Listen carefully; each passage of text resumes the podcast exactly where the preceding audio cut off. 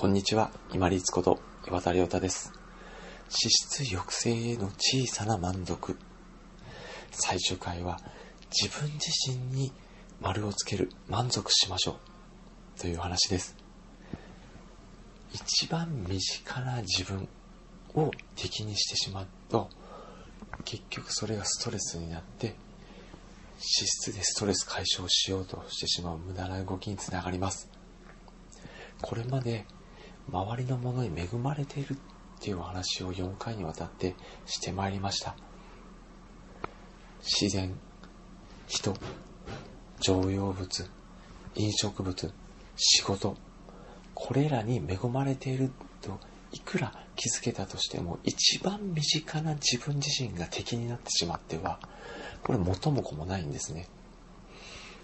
仮に何かやってみてうまくいっていないとしても自分なりによくやってると思いませんか？仮に今は行動できていないとしても何とかしようと考えている自分がいませんか？そうなんです。みんな人それぞれ自分なりによくやってるんです。なのでこのまず事実に気づいて自分自身を敵にしない。自分自身の頑張りをちゃんと認めてあげる。この満足感充実感がストレスを大きく減らして例えば飲みに走ったりとか物を買いすぎたりとか欲を出しすぎたりっていう脂質を抑える動きにつながります。自分自身を敵にしない。よく頑張っている。よくやっていこう。頑張ろうとして考えている自分。を認めてあげるようにしましょう。そうするとストレスが減って脂質が減るだけではなくって自分自身一番身近な自分に安心するのであじゃあもうちょっとこうやってみようかなという自然な動き自然な前傾姿勢が出てきます。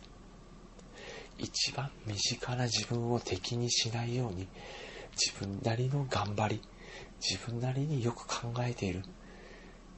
その頑張りを認めてあげましょう。自分を敵にしてしまっては元も子もありません。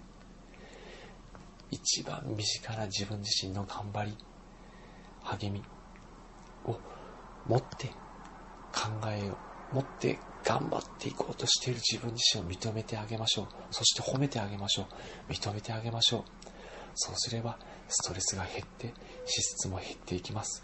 そして自然にもうちょっとよくやってみよう。なんかやってみよう。もうちょっとここを改善してみようという自然な人権姿勢が生まれてきます。本日もご清聴いただきましてありがとうございました。